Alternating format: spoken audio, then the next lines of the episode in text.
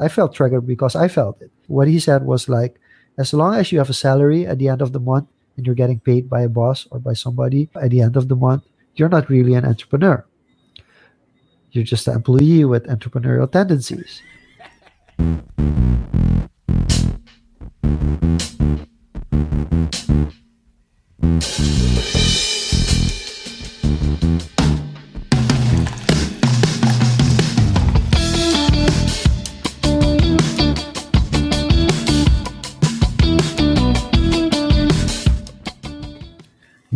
Good evening, good morning, good afternoon, wherever you are in the world, and welcome back to Social Convos, another edition of Ask Me Anything. And today the tables have been turned, and we have our host Jean-Luc van Charante, who will be answering all these questions that he's been collecting. Jean-Luc, how have you been? So I have to tell a story to start off. I really have to tell a story. Yesterday I got frozen out of my MacBook. Frozen out of your MacBook. Yes. Into that, it, it was bound to happen, right? Yeah, it was bound to happen. Came home, tried to log in at night, couldn't log in. Tried to log in again, couldn't log in, and I couldn't get into my own laptop. So you are blocked out of it because of you couldn't log in account, or was it a hardware fault? I think it was a hardware fault. I think the PC froze and it kind of deleted my account on my laptop. There was like there was no account anymore. So it was it wasn't just the login. There was like literally no account. I couldn't get into my laptop. Interesting. I've actually Yeah. never heard that before. No, this is this is a brand new one. You have a laptop, you can't get into your laptop. So it's not getting into your email or your socials or anything like that. Just not being able to get into your laptop. And this was a good test for me. First of all, I'm happy the age we live in today because 10 years ago, I would have lost at least access to half of the things that I should have ask, access to. I mean, I haven't checked for files. I haven't Mm. checked if I still have all my files because they had to do a backup. But a shout out to my nephew Chris for helping me with the recovery because I haven't checked the files, but the files aren't that important for me. The most important thing is if you get frozen out, can you get back into your socials? Can you back into your bank accounts? Can you get back into your crypto? Those kind of things. Yeah. Basically, I've recovered everything. Ah, So that's like good. anything, anything I need internet access to. I thought I lost my Brave rewards. Yeah, but that's uh, connected to your uh, account, and as long as you have your passphrase, it should be fine. No, that's actually the thing. So the the Brave rewards was a little different because I haven't I hadn't connected it to Uphold or anything, so it was just on the Oh. browser. Hmm. But then I quickly found uh, on the internet that if you put like the old folder, the old Brave folder, back into the folder on your new PC or desktop, then you then you actually it, it returns. So I'm lucky enough to still have my Brave. I mean, it's not as many Brave basic attention tokens as you have, but it, it still felt like I was losing out on a little bit of money. That's that's really good to hear. Would have been really really unfortunate. I, I know some horror stories. People Yeah. losing access to these very sensitive types of information. the first trick said- a good trick is always find a way to back up your data which which we did and unfortunately we were able to do a, a restore so hard to at least a data restore. So i was able to put in my old brave folder. Straight after i reinstalled brave as my browser i added the old folder in- into the to the new one and all my brave rewards were restored. So that was the first thing that was important. And the second one was getting back into evernote. Because I have a couple of things. I had stored them. I've now stored them elsewhere, but I had a couple of things stored in Evernote, which I only had in Evernote. But isn't Evernote also account bound, or is it like offline as well? I, I think all It's- of these it's apps online. are. It's Evernote is both online and it, and it's synced offline and online. So luckily, I was able to save everything. Uh, so there are a couple of comments. So yeah, good to hear, Kay, that you were saved as well. Good evening, Anil and Jill. Quickly telling some horror stories about me being frozen out. And Rajiv says he knows all about it. I know Rajiv knows all about it. So I'm happy that I could have called Rajiv as well if I, if I if I was a little bit stuck. I think. So yeah, we got a hey from Twitch, and yeah, Jager's my one of my moderators on Twitch. Oh, so. awesome. But th- then I have to ask you immediately: Do you use a password manager or a manager yeah. of some sort? I use a password manager because uh, I discovered yesterday that I have over 150 passwords stored on the password manager. So that's a good thing. And basically, all my socials, which I didn't realize until today when I was recovering everything, all my social media accounts have two factor authentication. So that's a really good thing. Yeah, definitely. Yeah. So, yeah. just for out of curiosity, which password manager do you use and would you recommend for other people managing Ooh, so many I'm accounts? not gonna I'm not gonna tell which one I use. I'm just kidding. No, for for starters, I think for people who are just starting out that need to use a password manager, I would recommend LastPass.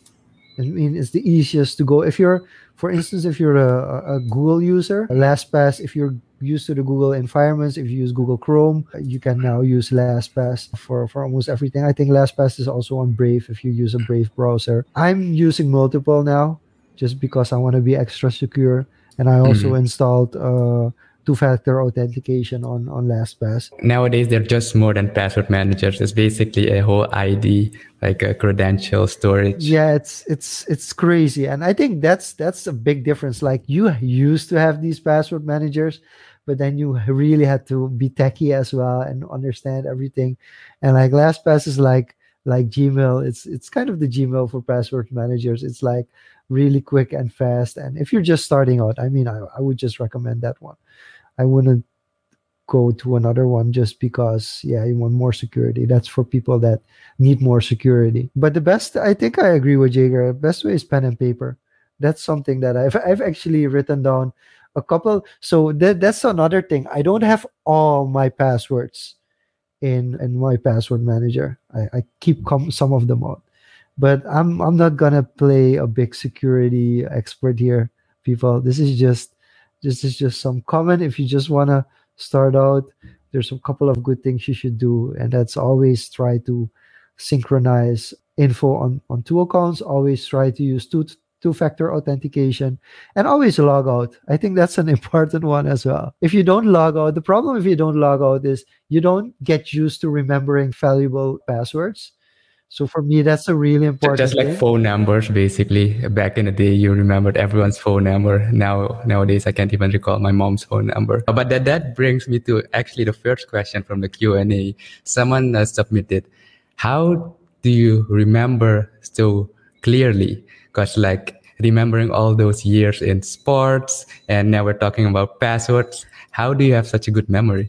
Okay, okay. So I think this is a question that's related to sports a little bit because because we we we do jigsaws and I remember kind of remember all the players and when they played and who they played against.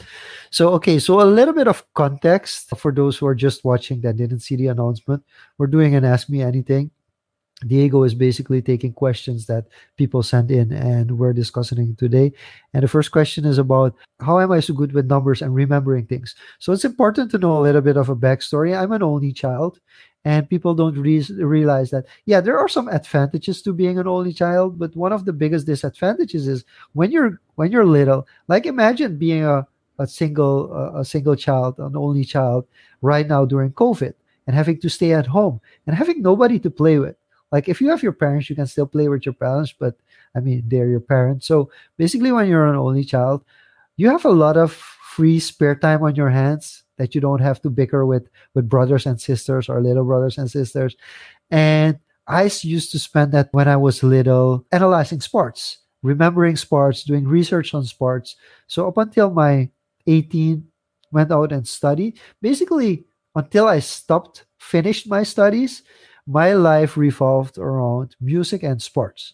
So when it comes to music and sports from 90 to 2000 maybe 2006 2007 i'm like an encyclopedia. So i basically kind of know a lot of things.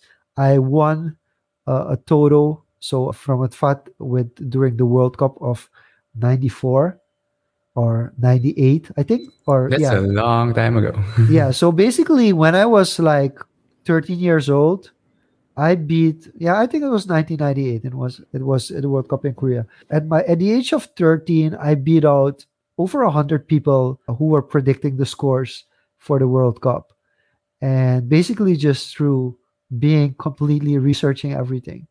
And and one of the weird ones that I had correctly was I actually predicted the the score between the Netherlands and Korea, South Korea during that World World Cup, which was a really ridiculous score. It was like five to nothing. Was it predicted or not? Well, there was some favoritism. I like the Dutch team at the time, so those so so those things matters. The one of the players of the team had the same date of birth as I had. Aron Winter was still playing for that team. And and you have to remember like Aron Winter is like from Surinamese origin and he used to be the most capped Dutch player in the history of, of Dutch football back back back uh, in the 90s early 2000s so those kind of things i do remember. So everything that's hardwired from when i was a teenager another thing that was hardwired as well is i can basically divide any number between 1 and 10 divided by a number between 1 and 10 and can give you a percentage of how much that is. 3 divided by 7 is 42.9% like those those are kind of okay fair enough. becomes a little bit tricky and and so those things with percentages so a shot percentage for a basketball team if a basketball team search shoots a certain percentage from the field i can quickly calculate it because i really had a lot of time being a single child uh, only child and i needed so so when and and I mean I don't always recollect it correctly, but I mean when it comes to sports and music, I I usually tend to be able to find out stuff easier, especially basketball, football, and maybe a little tennis. Not that much. I don't think I can go that far back, but basketball. Basketball and football, I can go. So I, I, assume it's also because you yeah. talk about it a lot, right? Uh, especially the sports like basketball and uh, football that you have often conversation with friends about it that you know yeah, it, it gets, it gets stored in your long-term memory. So it's basically you, it's been it's stored yeah. in your cold storage since childhood and you yeah. keep recollecting that. That that makes uh, some kind of sense. So yeah that, that makes sense. And then quickly we have some comments in here coming from anil. Yeah he also agrees paper-based security is the best but also has disadvantages and that's something you have to decide for yourself. What trade what trade-off do you want obviously. Uh, a good evening from samuel and anil immediately has a question what is the answer to life the universe and everything and i know this but if you want to give it a shot no, I have I've no I have no idea if there's a specific thing that Anil is referring I, to. I assume yeah. the answer Anil is referring to is 42. I'm not sure if he knows what 42 means in, in uh, volleyball terms, but 42 is actually a specific kind of hit in volleyball, certain kind of height and a certain kind of average. And that's that's the only reference I have to 42. Another reference that I have to 42 is uh, I think an alcoholic drink. Another reference, no, that's 52. So that doesn't work. Another reference to 42 is actually for a uh, 420, but that's not what he meant. So yeah, so basically the 42 he's referring to is from the Hitchhiker's Guides to the Galaxy, really old movie and a book. Ah, okay, okay. No, Anil, I to to be honest, to, to quickly jump into the question of life and the universe and everything. As I get older, I realize I know very, very little, and like even people with an IQ close to 200 they know very very little and they don't have the answers and the solutions because right now the solution that the people that are really considered the most uh, intellectual people in the world their current solution is flying to mars so that kind of gives you an idea uh, where we're at in the state of the world at the moment. All right. I guess then let's move on to the next question before I take Greg's question from the comments. I'll tie that up in when we get to that section. So let's do a two or three quick fires and okay. then move to a deeper one, you know, okay. to balance it out. So quickly, uh, someone wants to know what's your favorite food? Favorite food is a difficult one. I think it changed over the years. So when I was young, Teenage Mutant Ninja Turtles, pizza. Then I was into Garfield. Then it became lasagna. Uh, when I went to study, it was it was went from lasagna to pom and paste because I really started missing pom and paste. So if if I would have to give a generic answer, pom and Paste would be the first thing. I'm getting more and more into things like sushi now, but let's for for the for the sake of it, keep it at pom and, Paste. Okay, what's your favorite social media platform at the moment? At the moment, that's a good one. Where do I spend the most time? That's I think that's that's the top question. I honestly don't have a favorite social media channel. If I I I jump in between Facebook, LinkedIn, Instagram, Twitter, Hive, and TikTok. So I jump in between them. I'm not. Uh, it's there's not any of them where I spend a lot of time. So that's that's a that's a really hard question. If I would think like the the most fun platform, like I get the most actual engagement, like fun engagement, I would go between I might even consider Twitter. I think Twitter is really, really underrated. Yeah. I think Twitter is really underrated. I gotta agree with you on that one for consumption. Definitely, it's very niche. Yeah. And of course, of course, actual the, the easiest question where I spend most of my time, YouTube, by far. I don't even consider it social media anymore. Same here. YouTube is by it's far pure, the most pure used. consumption. Yeah, It's, pure consumption. uh, and by the, the the social media platform that I hate the most, WhatsApp. All right. Then moving on, I'm gonna build this one up. What did you want to be when you were young? I wanted to be two things when I was young.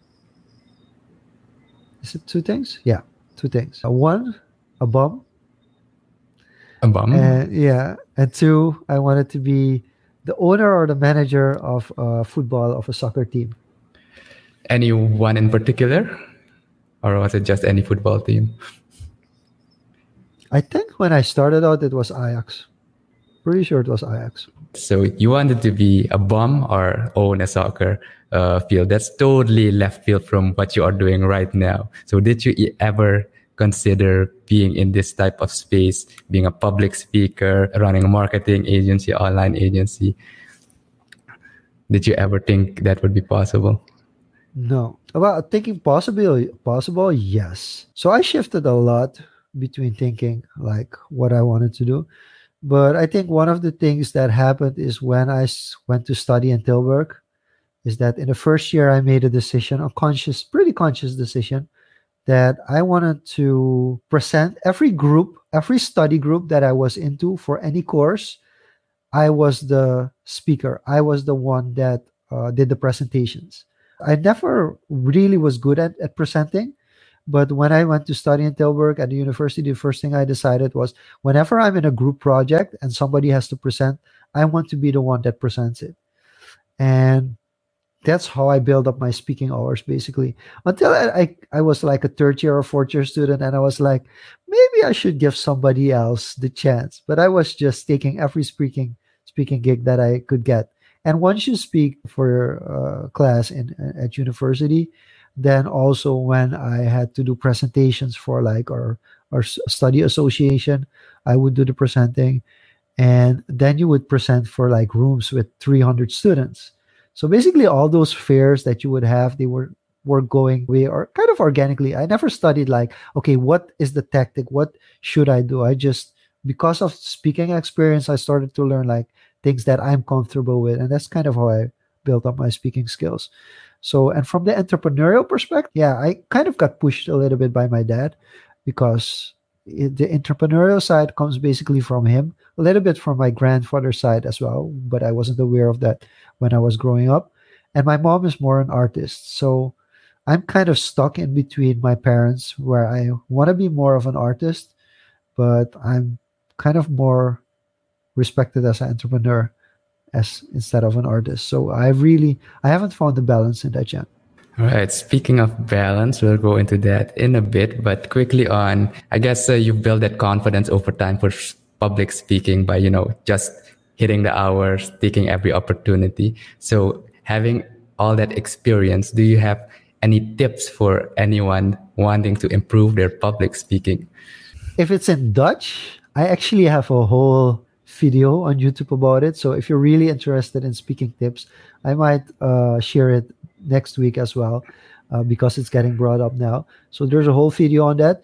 But I think for me, the most important thing about speaking out is don't talk about things you don't know. And and that's it's it's a very big dilemma, especially when you're doing presenting for school, because when you present for for school, especially school, a little bit on on a higher education level as well, but especially when you're like in middle school or high school, when you have to speak and present, you have to present about something that you're not really familiar with and you're being graded on what you actually tell and the teacher is looking, is looking like does he or she know what he or she is talking about? That's difficult. But once you've grown past that page when you speak like for clients when you speak for companies when you speak at a big event nobody's there that's there actually knows what you're going to say. So you completely can decide what you put on your slides and what you talk about. So a mistake that people often make is try to speak about things that they're familiar with, but not really. They don't know into depth. Leave those things out for the questions because then you have more time to frame your answers. So if there's something you're not really 100% sure about, just take it out of the presentation and bring it up when the question round comes around. I think that's the biggest advice I can. Don't put things in your presentation that you don't 100% surely know the full detail about. Yeah, also elicit interest, right? Basically, people don't know what you don't know. Yeah, so people don't know what you're going to talk about. So why put in a slide where you're struggling? Like when you're practicing, you're putting in the slide, and every time you reach that slide, you really struggle. Just take the slide out. I mean, but people are afraid to do that because it's yeah, that slide. There is something that they feel that the people who are listening to the presentation need to get the information of the slide. But you can also put that inf- information in after the presentation. Definitely. All right. So you talked, you haven't found the balance yet between the entrepreneurial side and the creator artistic side between your mom and your dad. But let's talk about balance as in work life and leisure balance. And this one comes from someone who's a dad. What techniques or tips do you have for other dads? Because you're also a dad to balance that part of your life out. So basically, I forgot one important thing that I wanted. My real life goal, like my only life goal, it's not that what people think to be a great entrepreneur or to help Suriname develop into an awesome country. Yes, those things I want to do, but my really biggest life goal, which I catered my whole life around, is becoming a good dad.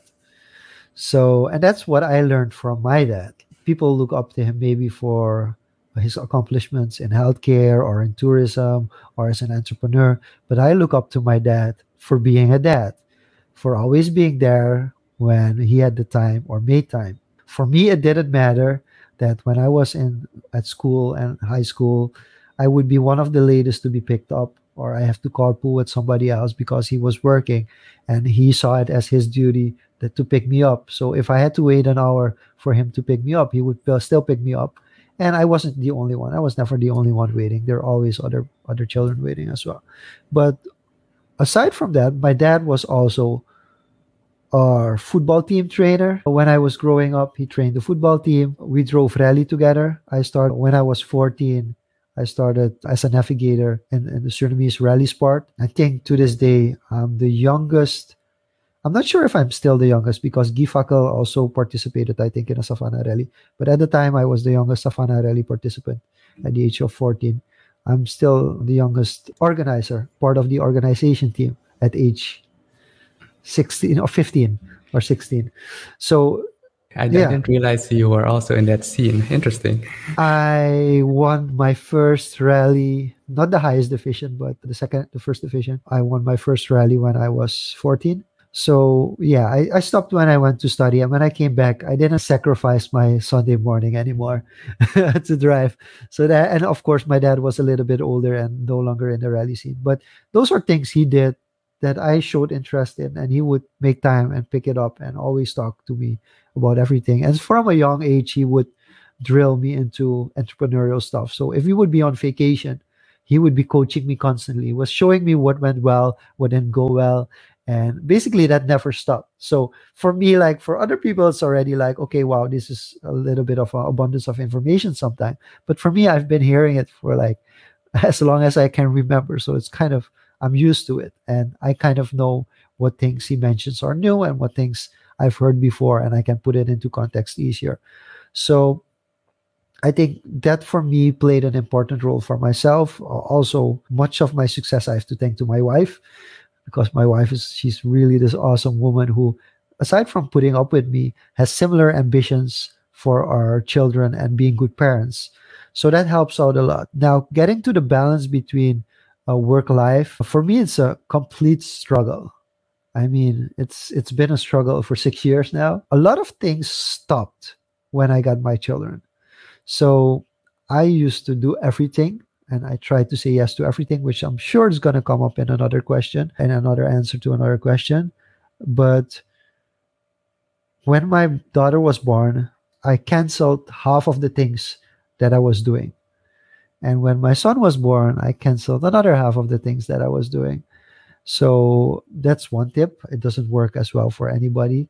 But for instance, when my son was born, I finally said goodbye to the organization of the Suriname Jazz Festival because for me it was like no way I'm ever going to be able to combine those things.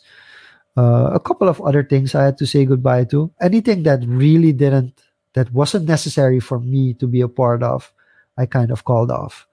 And so that's one thing. And I think set time is most important. Every day between 6 and 8 in, at night. So every afternoon between 6 and 8 is basically family time. You can try to call me, but you won't be able to reach me. And the biggest sacrifice I had to make when my son was born was basically the weekends. I used to work on Sundays. I used to work on Saturdays. Not anymore. I can't work in the weekend anymore because that time is really uh, family time. So I think those are really so the six the six eight is an important one uh, for me that that's those hours. Also you can't get you can't reach me on my phone between 6 and 8 uh, in the afternoon. You just won't. And in the weekend. So those are sa- big sacrifices. And then because i have a quite hectic schedule i made a promise to my wife that i would put the kids to bed at least three times a week. So i put the kids to bed three times a week. And uh, a big advantage my wife was actually worried about this, but a big advantage that I have is that my wife starts working at seven in the morning, which means I have to bring the kids to school, which means I have to prep them. I have to make sure they get on at school at school and daycare in time. So basically, I have my children every morning. I have them for an hour. It's even if I'm just having to hurry them up to get clothed and get in the car, but it's still quality time that I get with them. And then yeah, I have the six eight and then I have the weekend. So basically, that's how I balance everything out. And aside from that, I just go full on work. So between uh, 8:30 in the morning and 6 p.m., it's work. If after tonight, after the show, if I need to finish things, I just continue working.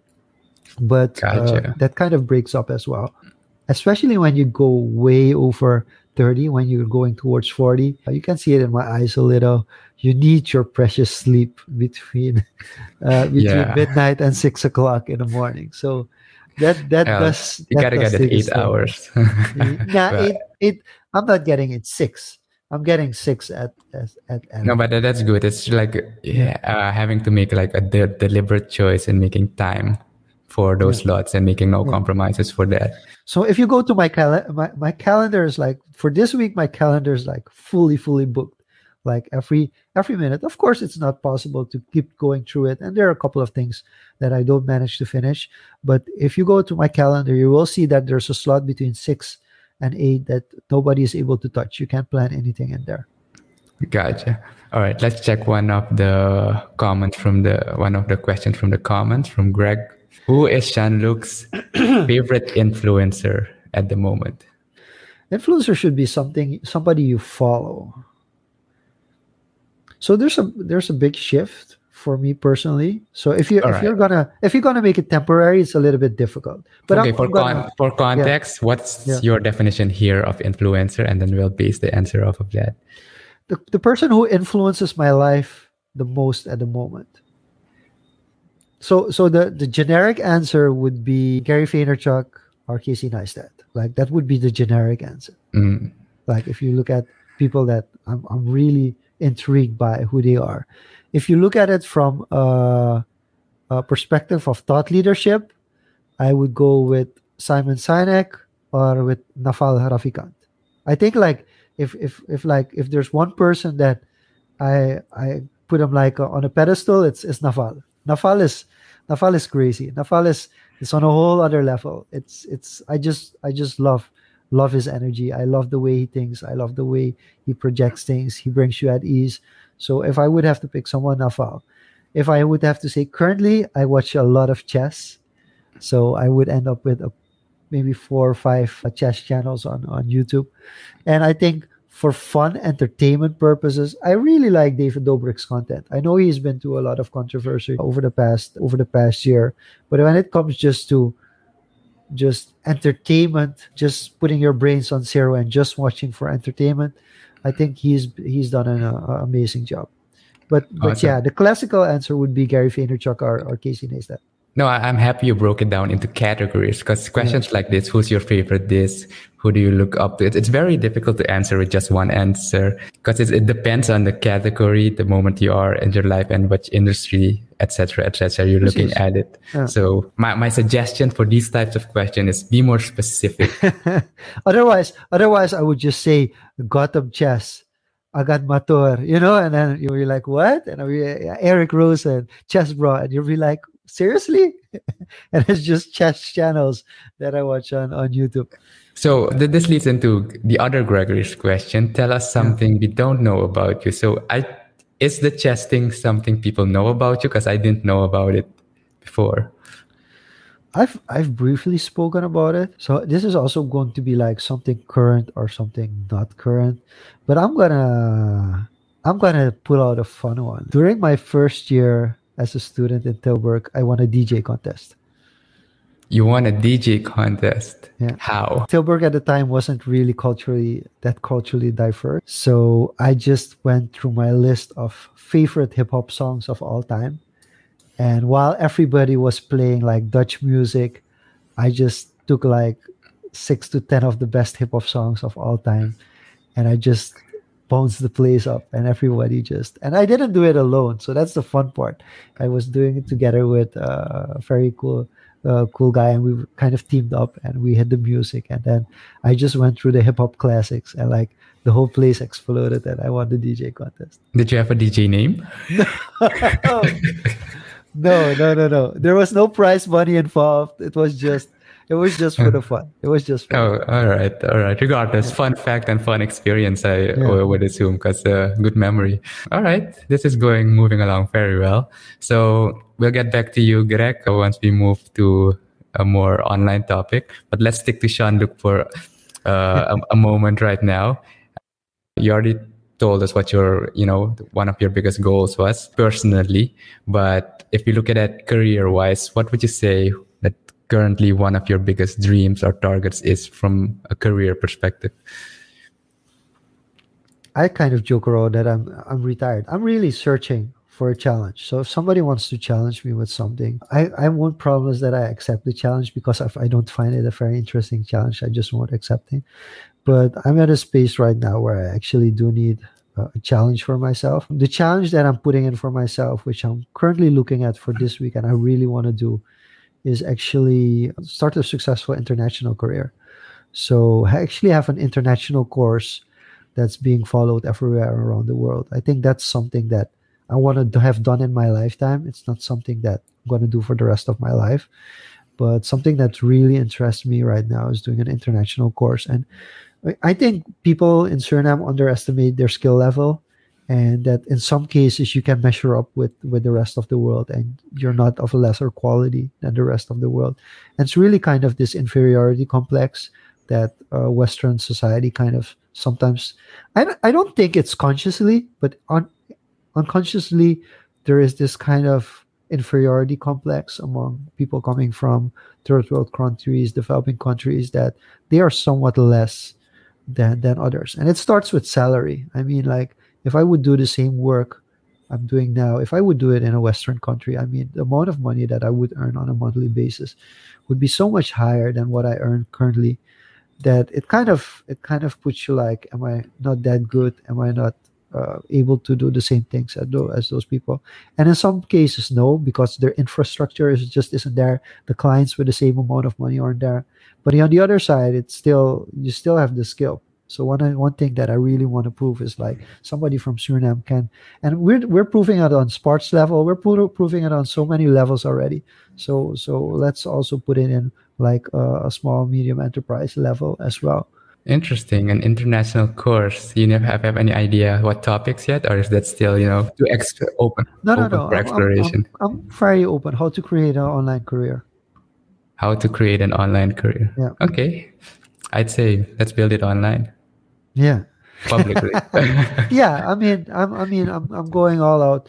I'm currently looking at options to get a little bit of support internationally as well, uh, a coach internationally as well. I have a couple of options in mind and I think they all want to do it. So that makes me excited.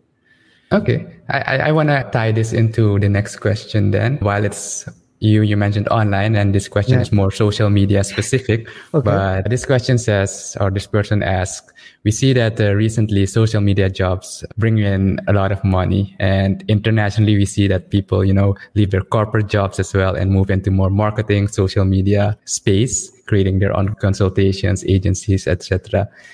And this person asked, Are we here in Suriname ready for that type of movement? So there's a big disconnect at the moment. There's a disconnect between people that want to provide value and intellig- intelligible information and quality information and people that know how to reach a lot of people like there's a big gap currently like there's a situation where you have like an influencer who really needs knows how to captivate an audience and then wants to work together with a company. And the company doesn't understand that this influencer reaches that many amount of people because they know exactly what to do to capture the audience. On the other side, the influencer doesn't know how corporate society works and doesn't know which rules and regulations you have to apply to and why certain things are important to the board. So there's a very big disconnect because the board on one side does want to have great numbers but on the other side like we have to stray stray true to our company culture and what we stand for and at the same time they want to have the same results of somebody who doesn't have the ideas and morals and ethics as as that company. And when we talk about different morals and ethics it doesn't have to mean negatively but you have to let let go of a certain concept or a certain principle. And uh, companies often aren't able to do that. So there is still a very big disconnect. It's really hard for influencers and online marketeers and social media savvy people to get a steady sustainable income so i think that's where most people struggle.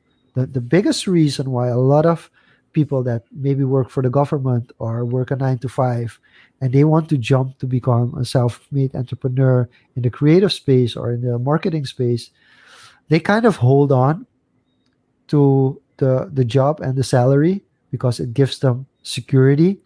And because they do that they don't actually make the transition to being a a full-time entrepreneur. So we have a lot of entrepreneurs in suriname who have a day job and when gary vaynerchuk said it the first time i really felt offended i felt triggered because i felt it what he said was like as long as you have a salary at the end of the month and you're getting paid by a boss or by somebody at the end of the month, you're not really an entrepreneur. You're just an employee with entrepreneurial tendencies. A real entrepreneur doesn't have a salary from a boss at the end of the month. And could you repeat that so it's quotable? no, it's a, it's a Gary Vaynerchuk quote. I'm not gonna quote a Gary Vaynerchuk quote just to make it quotable. Uh, people can replay it if, if if they want. But basically, the idea is simple. If you get a salary every end of the month from a boss, you're not an entrepreneur. You might have entrepreneurial tendencies, but you're not an entrepreneur. So the follow up to that is how could you stimulate the youth, especially since they are seeing this rise in entrepreneurship in this lifestyle that's being called recently to go this direction to stimulate this type of thinking instead of holding on to that government job or that nine to five. So, so basically, if, if we take Naval's thought on this, and I'm not gonna free, uh, paraphrase, I'm gonna paraphrase him. I'm not gonna say exactly what he said, but just to put it into perspective. Basically, you have two kind of narratives. You have the narrative of the big global multinational that is basically companies like Facebook and Google. They're stronger, they're they're bigger and stronger than nations So they kind of control the narrative in the world. And I think people underestimate that. And the bigger the company gets, the more money they're going to spend in resources. They have infinite resources. They have so many expertise, so much expertise. They hire the best of the best. I heard, stories of Facebook having like uh, up to solicitation meetings. So like if you want to apply there, you, you're going to go have to go to eight to 10 levels of applying until mm-hmm. you finally get the job because there are 20,000 people reaching out for five jobs or something like that. So that's one side of the spectrum. And that kind of those conglomerates get bigger and bigger. And that's where a lot of resistance comes from because these organizations get too big. They own too much stake in the world and they deliberately they destroy the world and then they destroy the world for millions of dollars and then they gave one million dollar for charity or for corporate social responsibility to make feel like okay we're we're caring about the world. But at the same rate they're destroying the world 10 times faster. So that's one one side of the story. And basically those companies destroy the middle ground like companies with a thousand employees, with a couple of 100 mm. employees, because they take the structure that those companies have, the unique selling points that those companies have, they incorporate it in their structure and they basically smash the competition away until there's nothing left. I mean, we've seen it with Facebook. Like I was on Foursquare. Foursquare disappeared when Facebook check-in came. I was on Meerkat. Meerkat disappeared when Facebook Live came. So all these kind of apps that get developed and companies that get developed, they just get squashed by the really big companies. But then there is something that they can do. They can make you feel like it's personal. And there's another space where there's a win. So aside from the big conglomerates, there are also these companies that only have like five employees, but they're really specialized in something and they really make feel like you have a personal connection. And the big conglomerates can't beat them because they have to cater to everyone. So these smaller companies, and I think there are a lot of opportunities there yeah, for, for us. And for for young Surinamese people that that are looking for for opportunity in the next five to ten years, the offshore oil industry I mean, Staatsolie is trying to prepare us for us. They're doing local content and trying to find local companies that are able to be suppliers for when the big oil companies come in, like Total and Apache and all those other companies that are coming in from outside. All those offshore offshore oil rigs that there are, they need suppliers, whether it's suppliers for food, for for fresh water, for technical support, for what kind of support ever all those offshore platforms they kind of need suppliers. And all those companies bringing people in need suppliers as well. So that's something in suriname we really have to consider. How do we and basically we don't have enough time because they have already established which companies they are going to work with mm-hmm. and that that's hurtful because it, it we think like oh the oil money is going to come in and suriname is going to benefit from it but most of the money is going to go out straight away so we have to work together and find a way like how do we get how do we become like one of the Uh, suppliers for for suppliers for partners and how can you cater actually that influx of yeah. people and companies that's going to come? Because you can build businesses around those businesses even. you can completely and and i'm not that kind of person. I'm very very terrible because i don't want i want to do what i find interesting yeah. and not what other people need sometimes. So that's that's the disconnect. So if there's something that other people need that i like doing that's where the connect is. But just going out to see like okay this is what this company need and i'm going to lift completely around them because there's the money that you, you won't be able to find me for those kind of things. All right, two quick fires then now. In the since you're you are in the social media space, it's the social media online marketing industry. One, what's the best part of working in that space for you at the moment, and what's the worst part? I think, and I hope I'm not gonna get in trouble for this one, but I think what I really like about marketing, being in a marketing space, is you get to see how companies operate. And of course, there is uh, confidentiality as well. But when you work for like Ineffable does for 30 different kind of companies, you get to learn what corporate life is, what the power struggles are internally within companies, what the formal and informal structures are. And you kind of find similarities between between companies for yourself. I mean, you can't openly discuss it because you have an NDA, but it it for you from a learning perspective, it's really interesting to see companies struggling with the same thing across the board are being successful because similar threats that certain managers or certain board of directors or CEOs have. So that's really, really interesting. And it, it teaches you a lot. And if you're open to learn from those companies, I mean, you can learn a lot from your clients once you're just ask questions. So one of the first things that I always do whenever I get into a new building from a new client that I've previously haven't been, I look at their vision and mission statement. Like the bigger Surinamese companies, when you walk into the, the head office, they have the mission and vision statement of the company written down on the wall. And you can directly see within three months working with that company of the organization itself works towards those the mission and vision that's projected there or when it doesn't. And when it doesn't you'll see that there's also a very high turnover and you will see that the strategy kind of changes whenever whenever some a new manager comes into play. Well when you see like they have a solid mission and vision you can really see it because the, the, the team that you work with works in that way. So those are really fun things and interesting things. Yeah basically insights from learning. And what would be the worst part you like the least? Let's reframe it. Well if if there was something i didn't like i wouldn't be in this space i guess. But i think the hardest part the hardest part is that there's no real continuity and you can relax and and, and sit down and like okay this is gonna go for five years. There is no oh this is gonna go i can do f- nothing for five years and i'm still have i still have my position. I mean it, it changes so quickly. Like one of the things that for me is the hardest is when we work with influencers and the contract is over and it could be three months or six months and then all of a sudden like okay sorry there's no renewal and then the project stops and the influencer looks like me like yeah, I'm sorry, you're letting me go. It is not the same as firing someone, but it sometimes feels the yeah. same, like saying like, yeah, sorry, this source of income is just gonna stop, and I don't have a new one for you. But I guess That's therein lies the challenge, right? Yeah, well, you oh. can go to another client, but it's it's not like people think like, uh, especially with influencer marketing in Suriname. People, I mean, I talk about influencer marketing that's already a million dollar Surinamese dollars to be to be fair.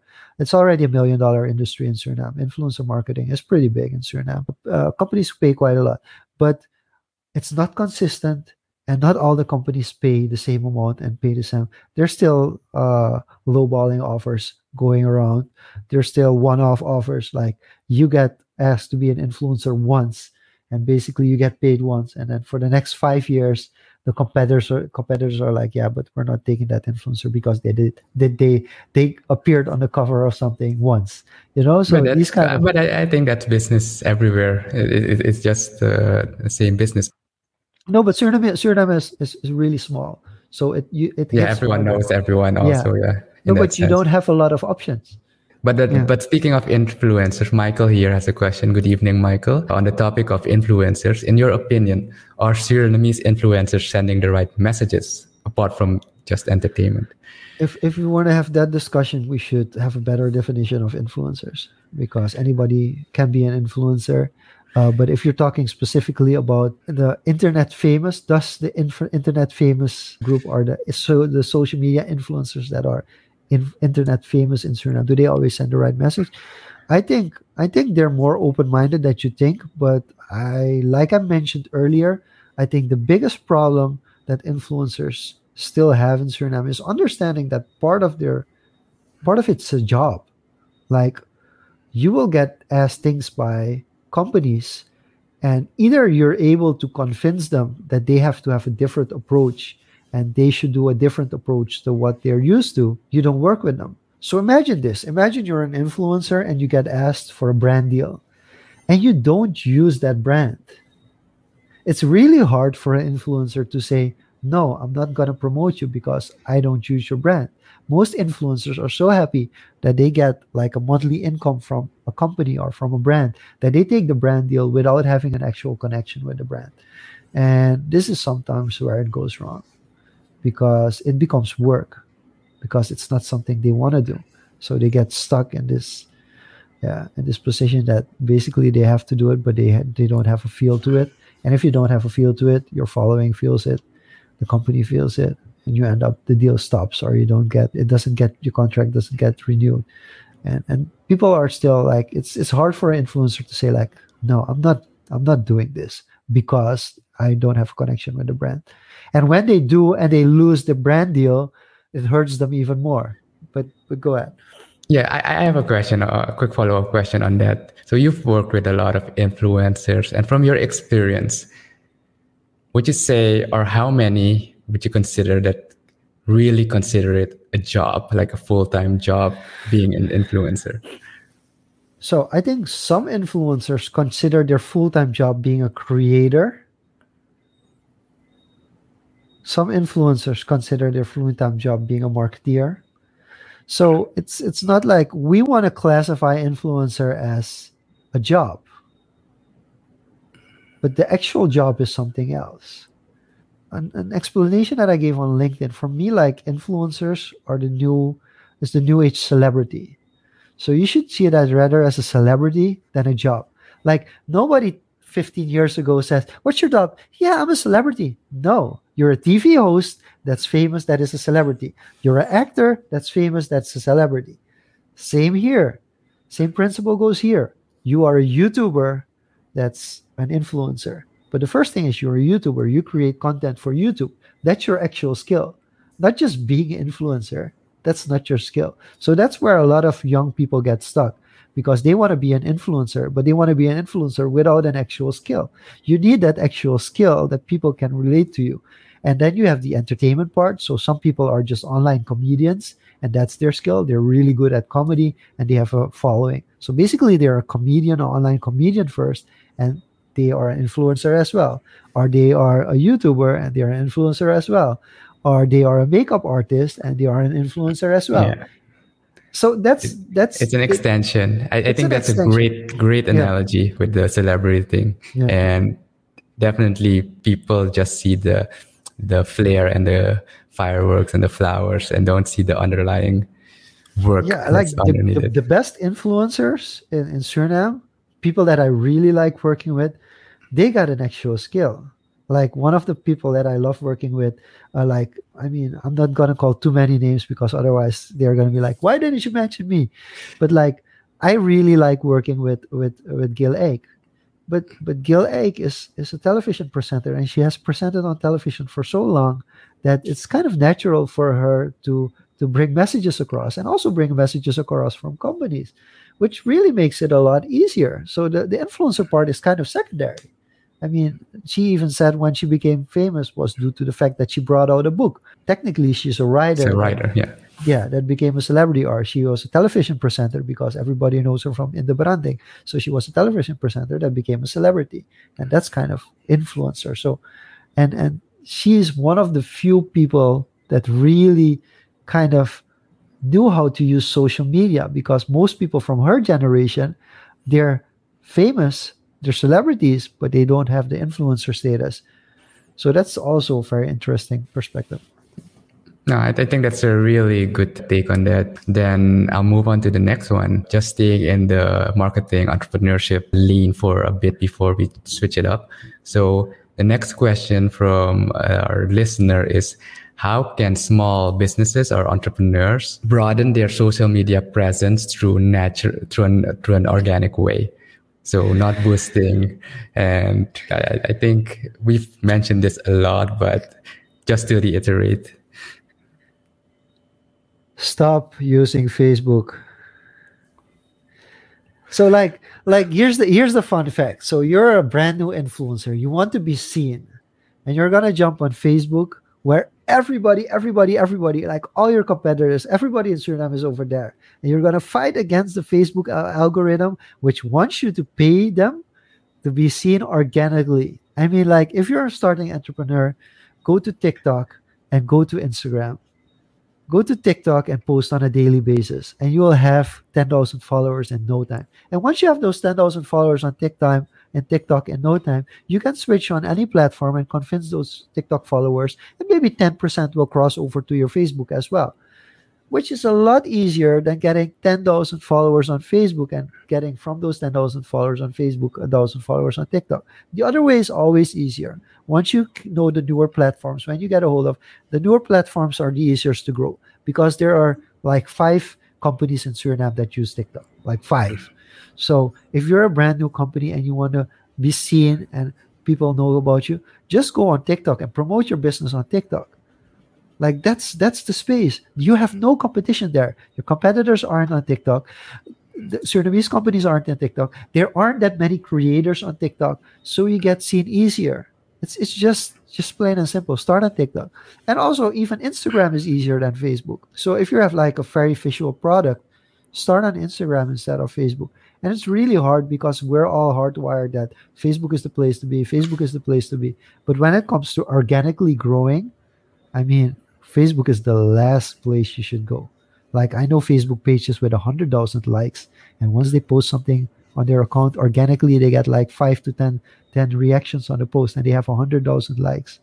So, if you like want to organic, you don't have an ad budget.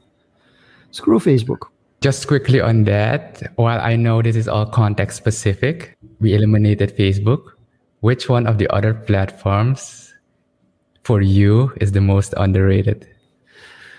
From okay, so so if if you have like a business to consumer product, if you have a juice or soap or clothing, I would say TikTok, Instagram. If you're a business to business, like you provide services, I would go to LinkedIn. Yeah, LinkedIn is definitely massively underrated. I agree. That's that's that's something that we should mention as well. But business, but that's business to business. Cool. Then I'll go back to the comment section. I saw one comment come in with a question. Where was it again? Yeah, I think you already answered this partly uh, on how you combine fatherhood, family time, and your work time in the beginning. But just to add to that, has your approach changed now that we are in a pandemic or like semi post pandemic? So yeah, so Aislinn, thanks for a question. If you haven't watched the, the first answer, because I partly gave answer to this question already earlier in the Ask Me Anything, but you should definitely look this video back. But what has changed during the pandemic? During the pandemic, I think I spent a lot more time with my children.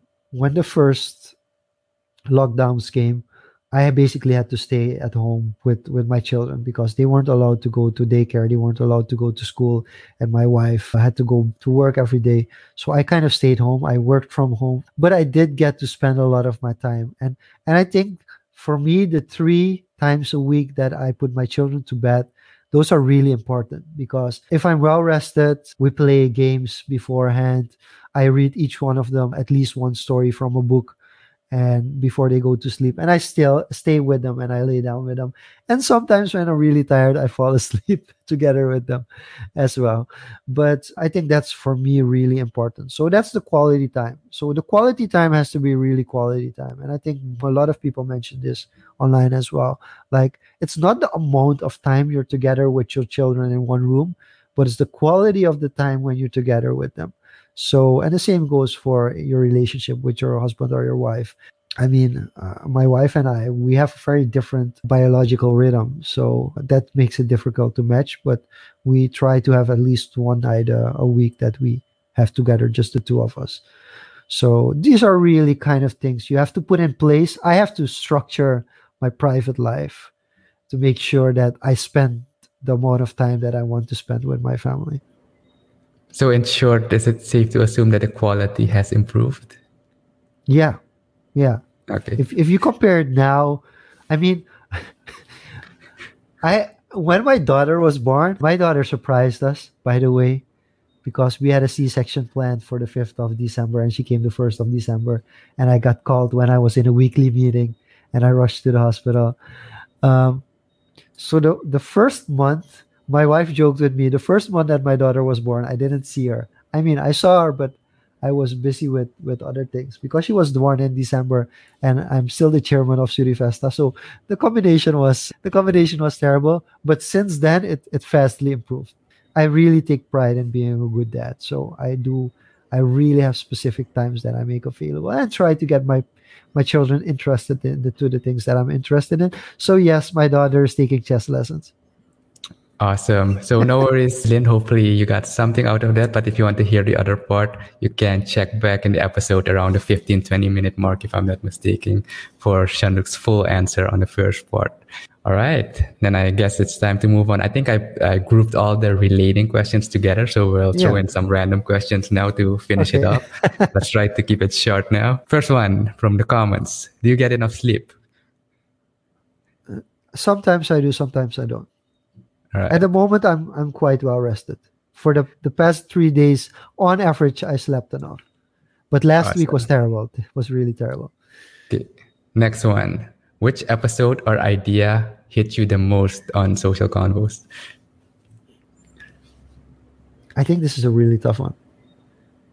I think what the, the the one with Ivan it really surprised me. Like I was kind of upset that uh, if you have to hand in for the Academy Awards, if you want to do short film, that currently we only have feature films that we can nominate. But if we have to nominate someone for short films, that we have to do the whole process process all over again. I think that kind of it, it kind of did something with me. Yeah, it was quite quite a revelation to see what the actual process was. Yeah.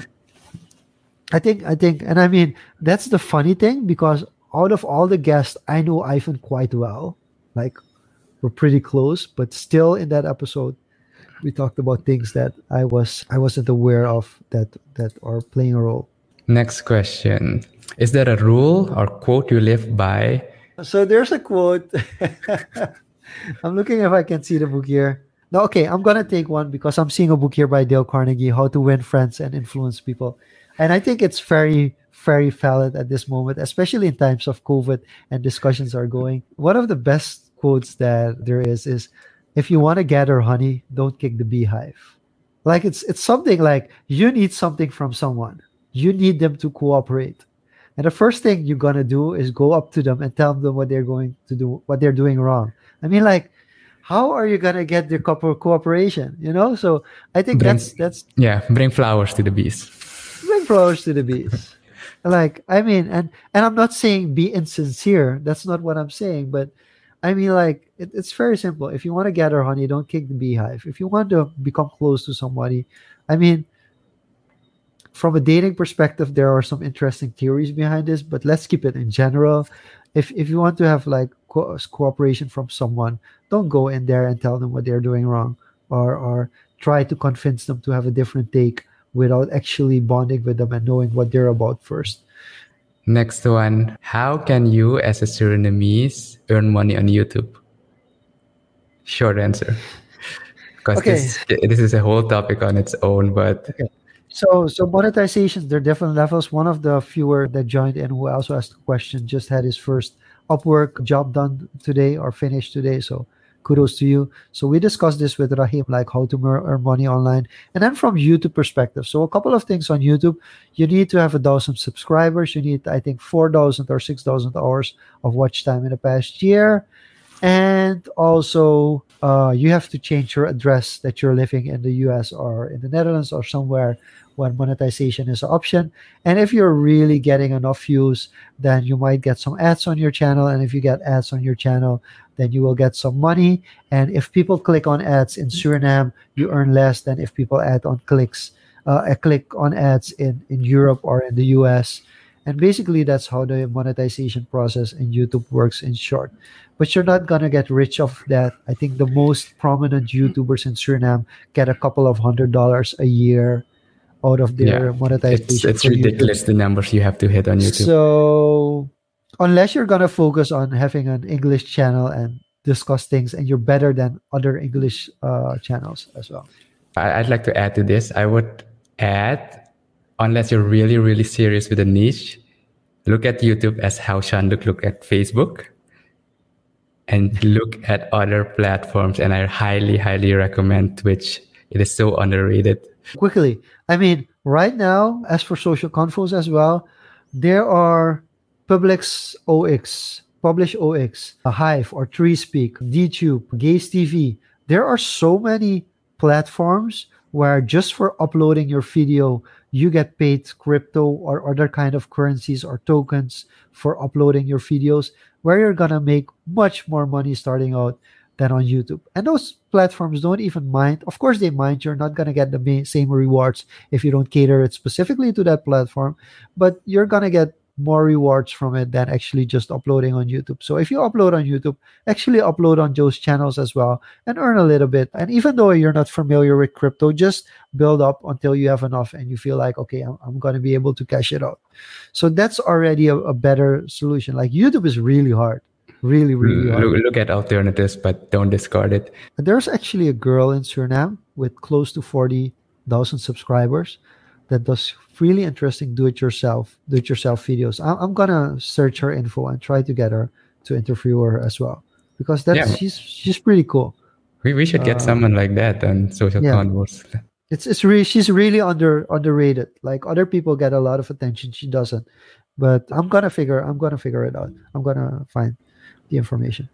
Track her down. All right. Next one. I don't sure I quite get this one, but assuming it's your uh, viewer, Kaseko and social media. How do you do that?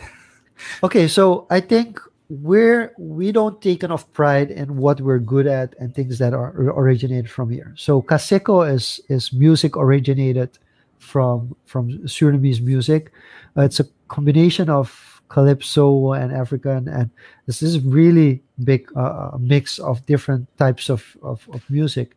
And Kaseko is really loved around the world. Like we don't know how how well uh, appreciated it is, because in different communities in jazz and different music communities in the U.S. and in Europe and in Asia, some of our Surinamese artists are considered legends. Like Ronald Snijders is considered a legend in the music industry, and we don't give him enough credit because we look at it and it's like this is a Surinamese guy playing on a flute. Like how popular can you be in the rest of the world? But his music, his Kaseko music is respected by musicians all over the world. Musicians that you kind of admire, they get influenced by that kind of music.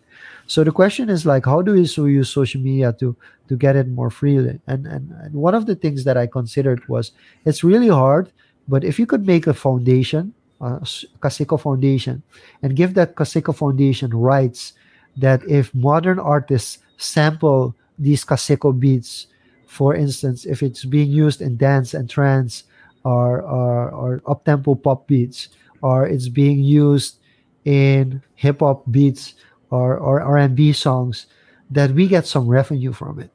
And the best example I'm gonna give is there's a song by Shakira. There's a song by Shakira that became a World Cup anthem. And that song was sampled off a song by Crossfire. And that song of Crossfire was sampled off of a Surinamese song. So you can imagine that basically there was a Surinamese melody that was being presented at the World Cup as the official song. You know what song I'm talking about? Waka Waka from Shakira, which was mm-hmm. a, a, a World Cup song. And it came from, she basically, her team got it from Crossfire.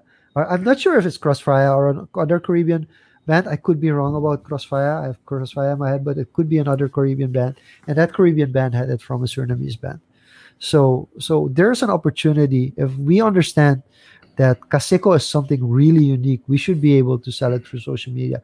But the difficult part is is is respecting it. And I've also discussed that maybe we should put some a little bit of YouTube advertising budget and some Surinamese songs get them advertised in some African countries just to see if it sparks up and people sh- start sharing it like crazy. Because I, just I like Azonto, that, yeah, just I like Azonto, Square One, Rosita, thank you. Thank you for uh, for correcting me. So it was Faluma by C, and then Square One took it over, and then it ended up being a song that Shakira used or a melody that Shakira used. So thank you for sharing that, uh, Rosita.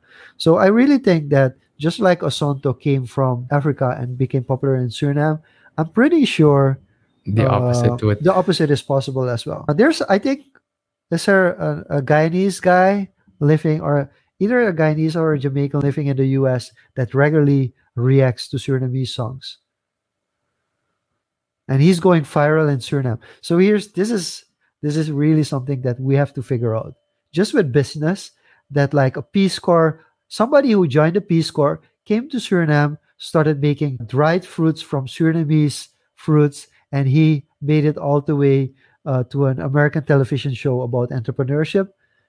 Why aren't we able to do that? Why aren't we able to do the same thing? Why is it an international React video uh, YouTuber that goes viral with reacting to Surinamese things? Why couldn't it be the other way around? We just have to be open and and just jump out more and try a little bit more. And we do have to find out how the platforms work. I think that's important as well because we we are very facebook driven. But i mean and and the younger generation knows this diego. That's the funny thing. There are surinamese people going viral on tiktok. We just don't know about it because we're so obsessed with facebook but we have so many young Surinamese people going viral on TikTok on TikTok with a million views on certain videos that we just don't know about because we're not invested in those platforms. Yeah, definitely. And you mentioned one thing the React videos. That is a category that gets a, that get, goes viral, gets a lot of views. One of the first one of the first people to reach 20k subscribers in Suriname was actually Simanik. Simanik now is much much more known as a photographer and uh, a really good uh, model photography. But he actually first off started with a React uh, channel on YouTube, and he had like 20k subscribers when nobody was even aware that YouTube could be something in Suriname. So these things, these opportunities are there, but you just have to be able to take them. So following up on the topic of music, uh, quick question from Greg: Can you monetize on Spotify? Yeah, there there are certain workarounds. I mean, they're now Spotify for artists. I haven't tried Spotify for artists on on on, on uh, downloading the app and using that but there's several services third party services that help with distribution for monetization on Spotify. For podcasting, for instance, we use our we don't we as uh, social confos don't, but most Surinamese people use Anchor. If you set it up correctly, you can earn money from Anchor as well for for streaming on Spotify. There's DistroKid. There are a couple of other apps that I currently don't know, but they kind of distribute for you and they get like 15 or 30 percent or 10 percent of your revenue but there also it takes a lot of marketing to getting people to actually stream you on spotify. So if you put your effort in it the, the thing here is pick one channel. Yeah. Just go all out on one channel. Just just decide for for yourself this is gonna be my monetization channel and i'm gonna gear all my social media all my other social media to fuel my content on this channel like obsess over. And unfortunately, if you do choose a channel that isn't big enough in Suriname, you're you're gonna miss out. But that's the There's right opportunity strategy. out there. Yeah. And so Rosita is going to start Yes. a Kaseko account on TikTok. Yes, There we go. yes. And if you're lucky, uh, you should check it straight away, Rosita, because if at Kaseko is still available, you should claim that one. Just claim it. If it's still available, claim it. If it's not, you're gonna have to be more creative. But if at Kaseko is still available, you should leave this stream right now and and claim it if it's still available on TikTok. All right, reaching the home stretch. We've already answered this question briefly in my Ask Me Anything, but there was another question here from a viewer. What's what's a podcast for people who don't know what it is, and how can you start one? What do you need? Okay, we I think we covered this a little bit last week, but just to iterate, basically a podcast is an, an audio version of uh, of a show. Ra- you can consider it. It could be an on-demand radio program, like a talk show pro- program. That's something you can compare compare to. And basically, podcasts always have like a category or something that's a certain theme that they talk about. So we focus on social conversations. Uh, so it that keeps it a little broad. But often you have podcasts specifically on social media marketing or on the tech scene or PC and repairs or just wine. So basically, or even Kaseko. So a podcast is a specific platform that focuses on something. And and podcast is a long form. So that's something you should consider. It doesn't have as to be. Doesn't have to be Actually. Oh yeah, you have podcast, five minute podcast as well. But, But- so my, my my simple definition is Yeah. always it's just a means of distribution. Yeah, but then what do you distribute? So you Uh, a means of distribution of an Or- audio file through a specific how do you call this? A specific protocol. Yeah. That's just And podcast. What do you And it's need to popular get and it's started? been popularized by actually by the iPod. Hey, yes. That- okay. That's a fun fact. Yeah, yeah, that's a fun fact. That makes sense. That's actually it's where the name pod, came yeah. comes from podcast from iPod. You cast That's it on your iPod. Yeah. Exactly. Okay, so how do you start? Very simple. You have a phone. That's that's how you start. You have a phone and you have a concept and an internet connection, and you just call up somebody, and you just record it. And I mean, again, Anchor, Anchor.fm, they're not even paying us, but it's so easy to start up a podcast with Anchor, Anchor.fm. So that would be the, the place to start. And yeah, the, um, the, thanks for the word that was there. RSS, yeah. RSS feed. Yeah, that's the, Uh, that's the protocol. yeah, uh, I have- RSS. I haven't heard of that name so long. I mean, that used to be a big thing when you were building websites that you have to put your RSS feed in so people could get updates. Wow, how times have changed. Indeed. All right.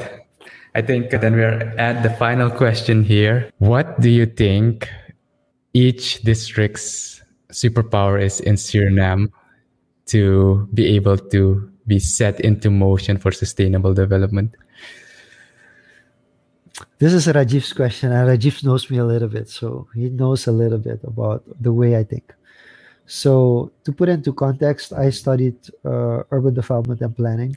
One of the things that during my studies we were interested in and we had to research is all these European cities that try to become European capital of culture and what they were willing to do to become capital of culture. So, on a yearly basis, different cities in Europe get uh, crowned as the European capital of culture. And basically, it's kind of getting the value of the city up, getting tourism up, getting business up for people to become interested in that city.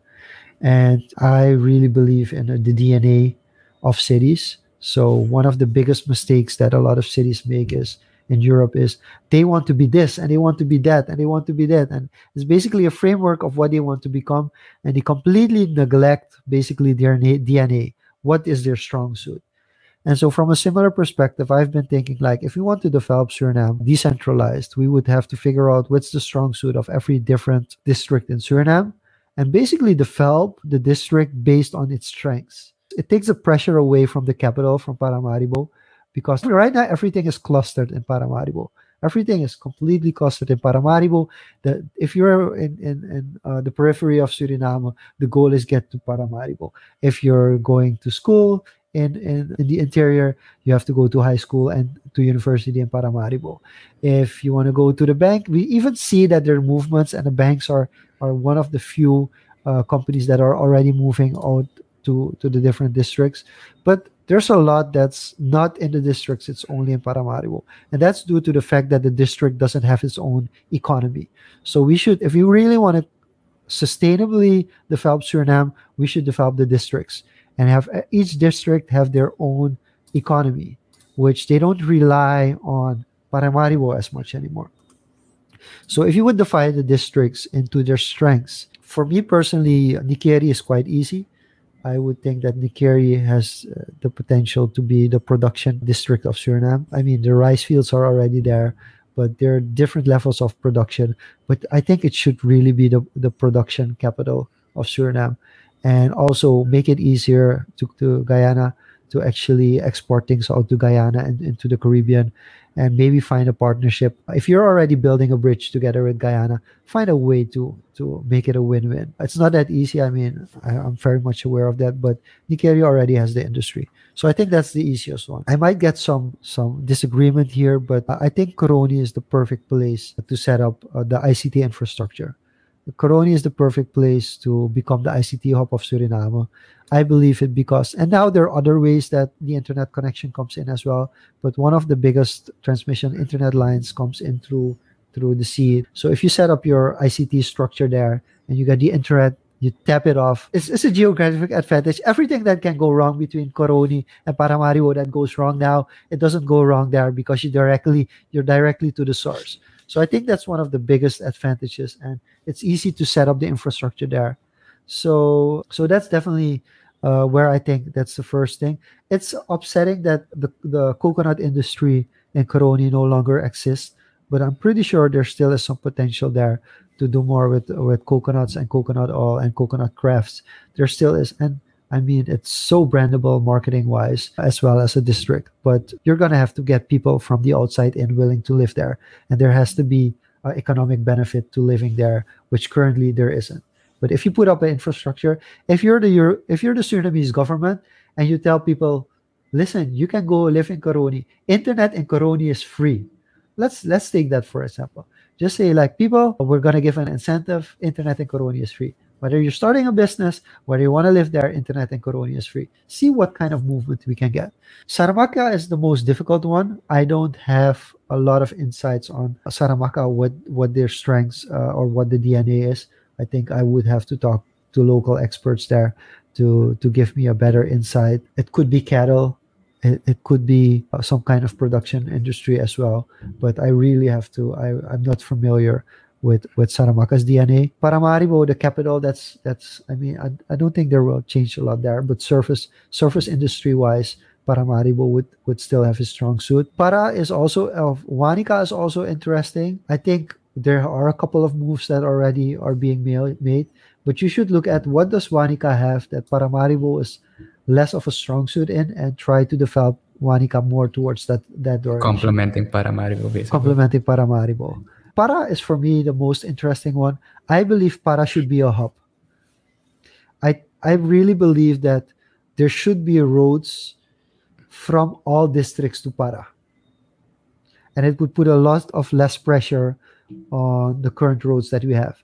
If you could drive straight from Para, from Zanderij, you could drive straight to Nickerie. That would be really, uh, really useful. If you could drive straight to Coronie, if you could drive straight. So making para a hub would make a lot of sense. Thank you, Anaka, for for putting that. Agriculture is indeed something that I think would work for Saramacca.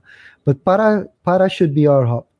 Basically, if you want to do it smartly, you would make a ring, uh, a ring way around para, and have opportunities to go to the different districts from there on, and not everybody using the same road. So that would be a, a very interesting thing. I think Brokopondo, which is already we're already seeing that but Brokopondo should be our mass tourism experience.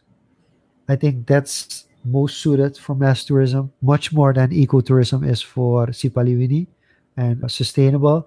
And with mass tourism, I'm not thinking like uh, thousands of people, but definitely hundreds of people. Like a lot of recreational facilities in if if the if the commute is better, would be better suited in Brokopondo than even in Para. Leave Para for the locals and Brokopondo for for international tourists. I think that's that's maybe a fair fair way to use it. You could do it the other way around as well, but I don't think that will work because most of Para recreationally has already been filled in. So Brokopondo has a really lot of potential for for tourism, and I would consider doing that because it's the easiest way. It's less expensive as well. Going Sipaliwini it really gets expensive immediately because you have to go by plane or a really really long boat boat trip. Uh, so for ecotourism, I would definitely say Sipaliwini. For a little bit of more commercial, easy access tourism, I would definitely go for Brokopondo. There's a lot of opportunity there. I think if you want to go green, Commewijne is the best place to go green to experiment with everything that's about green. Less roads, less traffic, more bikes, solar infrastructure, but also, of course, Commewijne is quite known for fishing. So I wouldn't let go uh, of that in the fish industry either. And then I I really believe that Marowijne could be the creative capital of Suriname. I really think there are really a lot of talented, creative people there. And if they are given the right opportunities, they could really create things that we are not aware of that could be made in, in Suriname. And I think I think that's underestimated. And there's not a lot, a lot of uh, I don't think there's enough credit given to to Marowijne for for being as creative as they are. So I think I that gives a it gives a general layout of how I would for now interpret this, the 10 districts of, of Suriname and focus them on their strengths. Awesome. I think that's a whole section we could cut out of this episode and, you know, post and use as a case study for those who want to, you know, or who want to rise up to the challenge. But with that being said, I think that's it from all the questions that have been coming in from you. We've gone a bit overboard on the time, but oh, I think it was, it was fun. Well, no, it was fun. It was I well didn't worth it. it was too long or too It was definitely it well worth it. Rajiv really loves the answer. So there's some homework there, Rajiv. You are also an influencer in various spaces. So let's make use of this, those talents, those strengths, and those opportunities. I saw a few comments come in that I glanced over. Joel joined in a fun fact. It came from an Eric Ross and video to this podcast. So didn't get a chance to give him a shout Oh, out yet, but shout out okay. to Joel. Joel, let's connect on chess.com. Let's play a couple of matches. I only play uh, Blitz, I think. I only play Blitz. And uh, one more, another fact check from Anil. Adam Curry came up with the word podcast. There we go. Thank you for checking that, Anil, and sharing with us. But we are at the end. So, as you did with me last week, do you have a specific question for the viewers to think yeah. about as we That's close off this episode? I want you to go into your phone and look at what apps you spend the most time on in the past week and send us a screenshot through app or through messenger or to anywhere that you'd like. Go through your phone, see where on which app you spend, uh, which apps you spend the most time. Make a screenshot and just send it to us. And I will connect this to a giveaway for everybody this coming week that shares a screenshot to of, of their phone and the consumption, what they app they use the most. We're gonna put you in a prize pool, and I'm gonna give away an NFT worth at least 200 SRD. Well, there you have it. So to repeat, send a screenshot to either one of us or through email it to casual at confoes.com. A screenshot of your most used apps this week. Yeah, of your app usage, your phone usage this week, what you app you use the most, and you get the opportunity to win a prize of worth at least 200 SRD. And I, I think it's gonna be an NFT, but I'll see depending on who wins, I'll, I'll give a couple of options for you what what it can be. But I'll invest at least 10, 10 US into in your price. Awesome. I think uh, we should expand on that to some more giveaway interesting ideas. But that, with that being said, uh, people, thank you for tuning in. We've been live on one, two, three, four, five, six, seven platforms today. How great is that? It's pretty awesome. Yeah, and we appreciate all the questions you sent in, all the comments in the comments section, all the support you've given us over the past half year. This is our half half year uh, point mark, and we are going full speed ahead for the next half year or at least five five months. So expect another guest. We don't know yet who is gonna be in next week, but we're gonna try to we'll some, figure it get, out. Yeah, we'll, we'll get something interesting. So audio versions of the episode will be released on Saturdays as usual on all podcasting platforms. If you missed it, uh, you can check it out there. Share with your friends. Give us feedback of anything you like, uh, you'd like to change or have Give us a review on Apple. Give us a review on Apple Podcast. If you use Apple Podcast, if you don't, you can always download the Apple Podcast app on your Windows computer and give us a review through that. I went through that process, so it's not exclusive to Apple users. But yeah, thanks so much for the support with that being said, I give the final word to you, Jean-Luc, and then you can close it off. So that was my Ask Me Anything. I hope you guys enjoyed it. We'll be next back here next week at nine o'clock on the Tuesday night. This was Social Confoes for today. See you guys. Bye bye.